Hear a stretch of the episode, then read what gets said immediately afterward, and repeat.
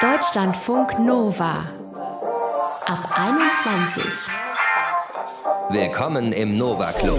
Die heutige Ab 21 wird euch präsentiert von den Herstellern von Hustensaft und von Felgenreiniger. Wieso das? Weil wir heute über Drogen reden. In der zweiten Folge unseres Babylon Berlin Hörspiels Der nasse Fisch dreht sich alles um die Drogen der 20er Jahre in Berlin. Und wir wollen jetzt in diesem Podcast schauen, was sind denn die Drogen des Jahres 2018 in Berlin. Der Neurologe Felix Betzler von der Charité hat untersucht, welche Drogen sich die Menschen in der Berliner Partyszene so einschmeißen, was sie schlucken, was sie trinken, um durchs Wochenende oder durch die Nacht zu kommen. Und da sagt er, eines der Mittel, das den Ärzten besonders große Sorgen bereitet, ist eben Felgenreiniger. Was das alles bewirkt, das erzählt er hier in diesem Podcast. Und unser Hip-Hop-Experte Axel Ramlow, der hat eine Geschichte aus den USA und jetzt eben auch aus Deutschland mitgebracht, wo Hustensaft eine Rolle spielt. Hustensaft als Droge, jetzt in der Rap-Szene irre beliebt, hat zur Folge, dass man offensichtlich sehr langsam rappt. Wer das macht und warum sie das machen, das erzählt uns Axel jetzt hier. Ich bin Dominik Schottner, garantiert nicht drauf. Viel Spaß dabei. Deutschlandfunk Nova. Punk hat Bier, Techno hat Pillen und Hip-Hop hat Hustensaft. Kein Scheiß, Leute. Hip-Hop hat Hustensaft zur neuen Trenddroge. Erklärt er es in den USA als in der Deutschrap-Szene. Es gibt sogar einen Rapper, der sich danach benannt hat. Hustensaft Jüngling. Er und andere, zum Beispiel Haiti, Nemo, die 187 Straßenbande oder auch UFO 361, die feiern Hustensaft regelrecht ab. Also einerseits in ihren Texten, andererseits natürlich sozial, medial in ihren Insta-Stories. Und wir haben Deutschlandfunk Nova Hip-Hop-Experte Axel Ramlow hier ins Studio mal geholt, um uns das Ganze erklären zu lassen. Und er sagt, ja klar, also er nimmt auch Hustensaft. Na klar, regelmäßig.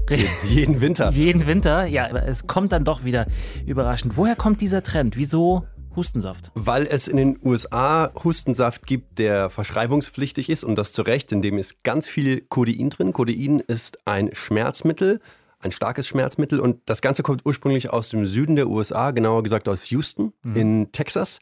Schon Bluesmusiker in den 60er Jahren haben Hustensaft getrunken und um die Jahrtausendwende ist das dann durch Rapper aus Houston nochmal richtig groß geworden. Einer dieser Rapper, die das groß gemacht haben, war DJ Screw. Der hat eigentlich in seiner Musik irgendwann nur noch das erzählt.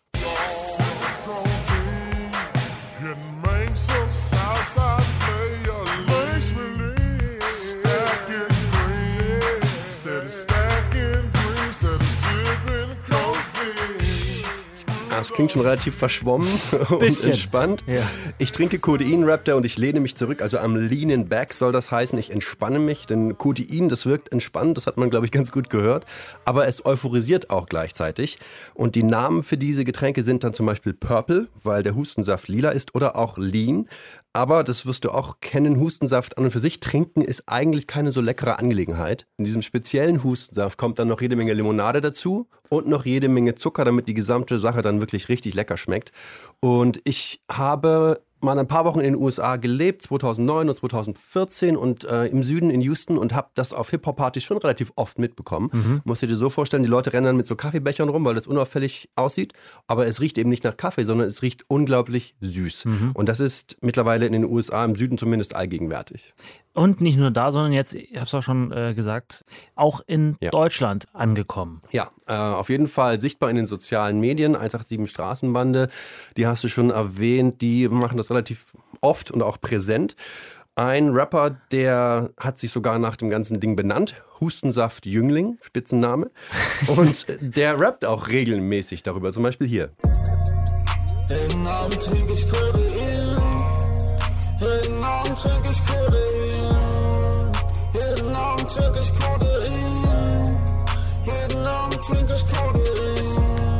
Ja, Ja, relativ klar. Verstanden, oder? Ja, Die verstanden. Botschaft ist angekommen.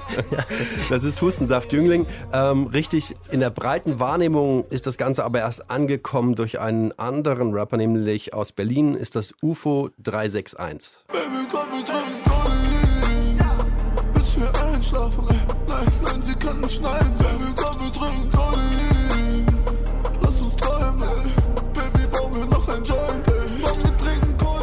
Ist aber auch schon noch die Kombination mit anderen Drogen Auf irgendwie jeden dabei, Fall. ne? Ja, Weed ist noch nicht aus, äh, aus der Popularität verschwunden. Aber bei UFO ist es auf jeden Fall so, wenn du dir nur sein letztes Album anschaust, hat insgesamt 17 Liedern und auf 14 davon geht es darum, Lean zu trinken. Also Lean nochmal für alle, die jetzt sozusagen immer noch fragen, was ist das? Das ist dieser Hustensaft gemischt Genau. mit Limo, mit irgendwelchen Bonbons, mit Genau. irgendeinem Süßkram. Auf Dass es lecker Fall. schmeckt. Und wird er jetzt nur drüber gerappt oder ist das mittlerweile auch genauso Alltag in der deutschen Rap-Szene wie in den USA von den Partys, was du erzählt Ja, also bei UFO 361 ist das auf jeden Fall Teil des Lebens. Bei Hustensaft Jüngling denke ich auch. Und das hat folgenden Grund. Viele deutsche Rapper orientieren sich ja sehr am Style aus den USA, gerade an dem, was sie aus dem Süden hören, also langsamere, schleppendere Beats, viele elektronische Elemente, viele Wiederholungen, haben wir auch schon gehört. Und zu diesem Lifestyle gehören tatsächlich Lean und Codein vermeintlich dazu. Man muss aber auch sagen, wenn man sich jetzt mal vorstellt, deutscher Rapper zu sein, ist es natürlich auch krasser zu sagen, ich trinke Lean, als zu sagen, ich kiffe. Weil Kiffen ist heutzutage Alltagskultur. Also es gehört auch schon ein bisschen Image dazu. Und was man auch, glaube ich, noch wissen muss, wir haben natürlich hier in Deutschland einen anderen gesellschaftlichen Umgang mit Medikamenten. In den USA sind die sehr viel leichter zu bekommen, sind sehr viel stärker. Bei uns ist ja sehr viel mehr noch verschreibungspflichtig. Deswegen würde ich sagen, das ist eine Rap-Geschichte. Hm, Das heißt, man, man ist eigentlich, wenn man das bekommt, weil es ja verschreibungspflichtig ist, hat man ja auch eine Hürde irgendwie genommen. Ja, ne? absolut. Ne? Absolut. Warum ist denn Codein gerade für Rapper so attraktiv? Weil es dieses Schleppende irgendwie bewirkt? Oder Auf was der ist. einen Seite das, Ja. richtig. Es verlangsamt alles. Man muss sich das so ein bisschen vorstellen, wie als wenn du in so einem riesigen Wattebausch liegen würdest. Mhm. Auf der anderen Seite kommt eben auch die Euphorie dazu. Und diese Mischung ist im Rap ganz interessant, vor allem wenn du texten willst, weil also nehmen wir mal an, wir sind jetzt auf Lean, ja? Da müssen wir uns das so vorstellen, wir können eine Spur arroganter sein, wir können auch eine Spur lässiger sein, vielleicht auch ein bisschen intuitiver.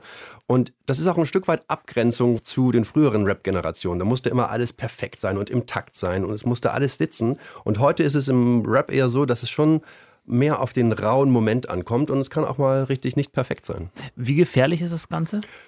Also der erste Gedanke bei Hustensaft wäre natürlich ja. Das schlucken wir alle, das ist überhaupt kein Problem. Allerdings muss man sagen, das ist jetzt kein Hustensaft, wie man ihn hier in der Apotheke kauft oder kein Kinderhustensaft.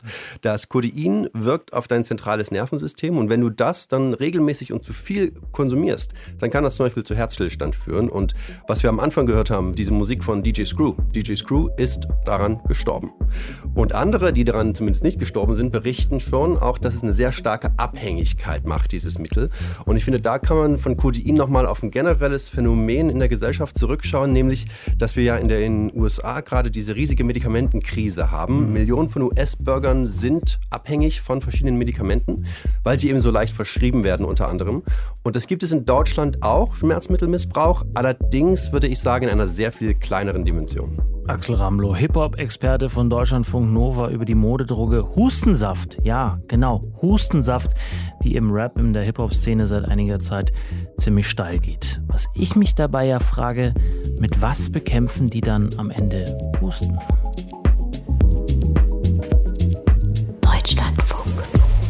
Jede Zeit hat ja so ihre Drogen. Die 60er LSD, 70er Heroin, 80er Kokain, 90er Ecstasy und wir jetzt in den 2010er Jahren.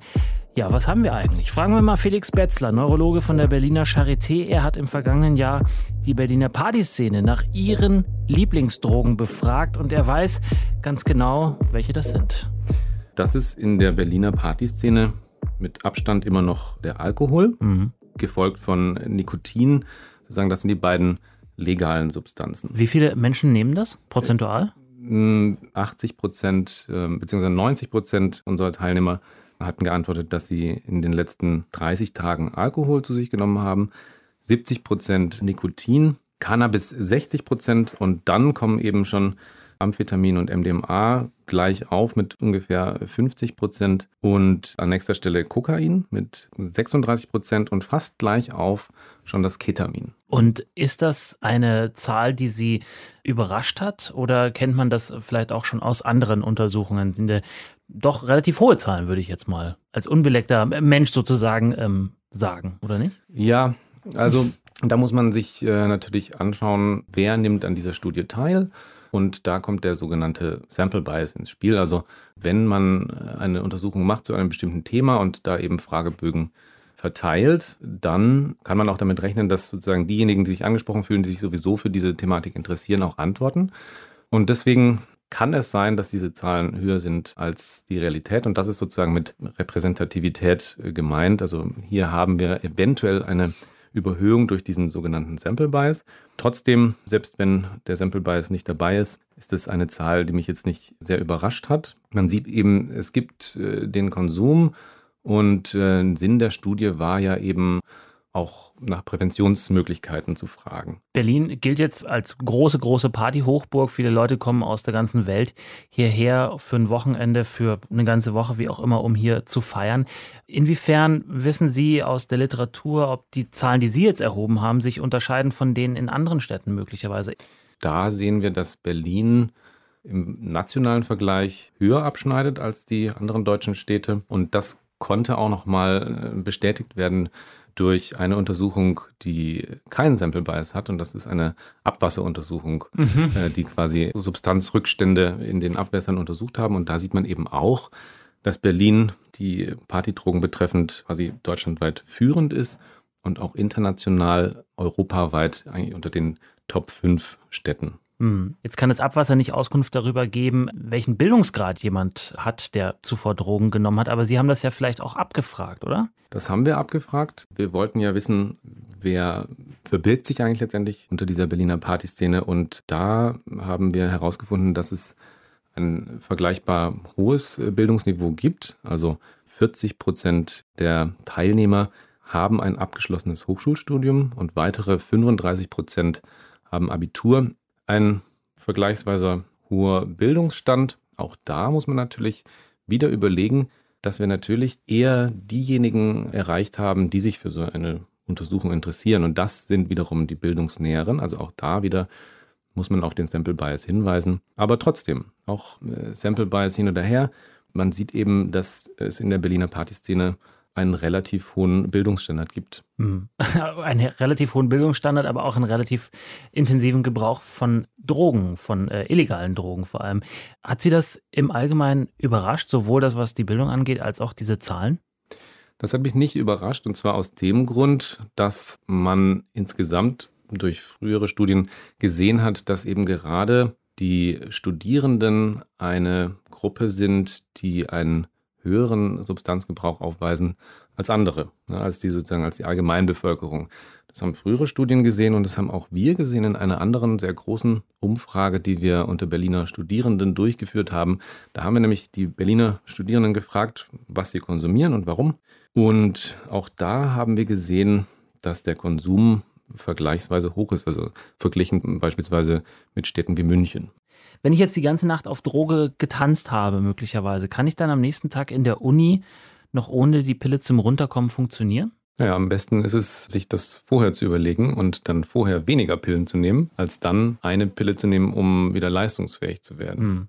Und welche Drogen werden denn überhaupt konsumiert von Studierenden? Deckt sich das mit Ihren Ergebnissen aus dem Nachtleben? Absolut. Wir haben gesehen, dass unter Berliner Studierenden es eine sehr ähnliche Verteilung gibt. Alkohol ist auch hier Spitzenreiter gefolgt von Cannabis. Und auch hier kommen an nächster Stelle MDMA und Amphetamin, also Speed, gefolgt von Kokain und Ketamin und erst dann äh, glücklicherweise risikoreiche Substanzen wie beispielsweise dem GHB. Was ist das? GHB bzw. GBL, das ist einigen vielleicht bekannt als Graffiti-Entferner oder Felgenreiniger. Und das ist eine Substanz, ein industriell eingesetztes Lösungsmittel, was einige auch einnehmen, um darunter eben euphorisierende oder sexualisierende Effekte zu erleben. Die ist aber aus medizinischer Sicht sehr risikoreich, diese Substanz, weil es da eine gefährliche Interaktion mit Alkohol gibt. Also das heißt, der zusätzliche Konsum mit Alkohol führt dann zu einer der drastischen Verstärkung von GHB und da kann es eben dann zu Bewusstseinsverlusten kommen und die Clubbetreiberinnen und Betreiber haben mir eben auch berichtet, dass wenn es Probleme gibt im Clubablauf, dann ist fast immer GHB im Spiel. Hm, und das ist auf gar keinen Fall eine Droge, mit der man irgendwie runterkommt, um in den Uni-Alltag wieder reinzukommen. Sicher nicht. Und man muss auch noch dazu sagen, dass diese Droge ein sehr starkes Abhängigkeitspotenzial hat, ein körperliches Abhängigkeitspotenzial. Das kann gut gehen, wenn man das einmal, zweimal, fünfmal oder auch zehnmal konsumiert, mag sein. Aber wenn man einmal eine körperliche Abhängigkeit entwickelt hat, dann ist die sehr stark. Und die Entzüge, die wir in unserer Klinik durchführen, von GHB-Patienten, die sind sehr, sehr schwierig und landen auch nicht selten auf der Intensivstation. Jetzt jenseits dieser sehr gefährlich klingenden Droge, was ist so die Lieblingsdroge unter Studierenden, um so einen leistungsfördernden Effekt zu spüren? Also was pusht die, was bringt ihnen bei Klausuren was oder bei Abschlussarbeiten? Das wird sehr individuell sein. Manche geben ja an, dass sie dafür Cannabis äh, nutzen, weil sie darunter konzentrationsfähiger sind. Ich wage das zu bezweifeln. Man ist sicherlich entspannter mhm. und fühlt sich vielleicht auch besser und dadurch nimmt das subjektive Leistungsempfinden zu. Ich bezweifle das allerdings. Mhm. Und ähm, andere greifen zurück auf Substanzen wie Ritalin. Das wird ja üblicherweise zur Behandlung von ADHS, von diesem Aufmerksamkeitsdefizit Hyperaktivitätssyndrom eingesetzt. Und die neue Mode ist eben, das zur Leistungssteigerung zu nehmen. Ich sage allerdings da immer zur subjektiven Leistungssteigerung. Das ist nämlich ein ganz wichtiger Punkt. Studien haben untersucht, sind denn die Studierenden tatsächlich leistungsfähiger unter diesen Präparaten? Und die Antwort ist nein, beziehungsweise nur ganz bedingt in ganz begrenzten Domänen. Also wie zum Beispiel die Reaktionszeit nimmt zu. Äh, allerdings konnte eben nicht gezeigt werden, dass die Merkfähigkeit zunimmt. Und vor allem begrenzen sich diese Leistungssteigerungen auf das subjektive Empfinden. Also die Studierenden denken, dass sie sozusagen besser lernen können, schneller lernen können, sich alles merken. Das ist aber allerdings, wenn man es wirklich genau testet, so gut wie gar nicht der Fall. Also möglicherweise einfach die Finger weglassen davon, eine Stunde oder zwei länger schlafen, dann braucht ihr das nicht. Felix Betzler, Neurologe an der Berliner Charité, hat untersucht, was Berliner Studierende so einschmeißen, um nach der Partynacht oder auch ganz regulär im Hörsaal fit zu sein. Deutschlandfunk Nova. So, und jetzt habt ihr euch angehört, wie das ist mit den Drogen in Berlin des Jahres 2018. Jetzt geht ihr nochmal auf unsere Seite deutschlandfunknova.de und schaut da unter dem Punkt ab 21 nach. Da gibt es die zweite Folge unseres Hörspiels Der nasse Fisch. Dann könnt ihr euch anhören, wie das da im Babylon Berlin der 20er war mit den Drogen. Und wenn ihr damit fertig seid, dann geht ihr nochmal auf unsere Seite oder zu dem Podcatcher eurer Wahl und hört euch die eine Stunde History Spezial an.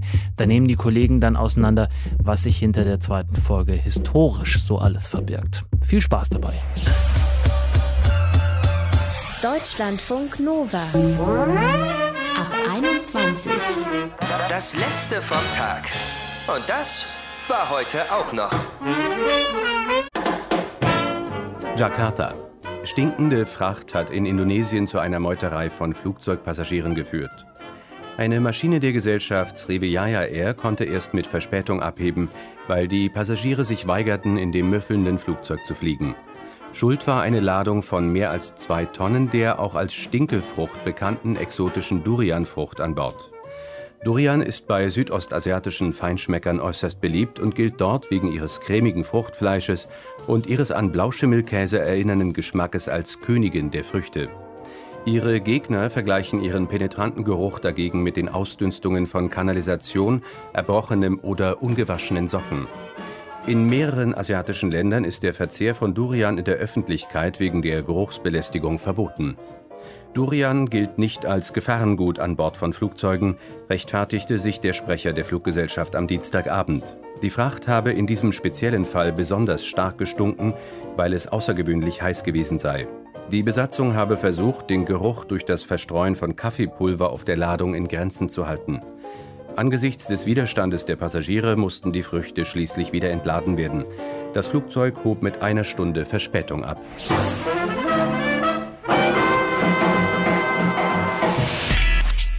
Deutschlandfunk Nova. Ab 21. 21. Die Podcasts jederzeit auch auf deutschlandfunknova.de.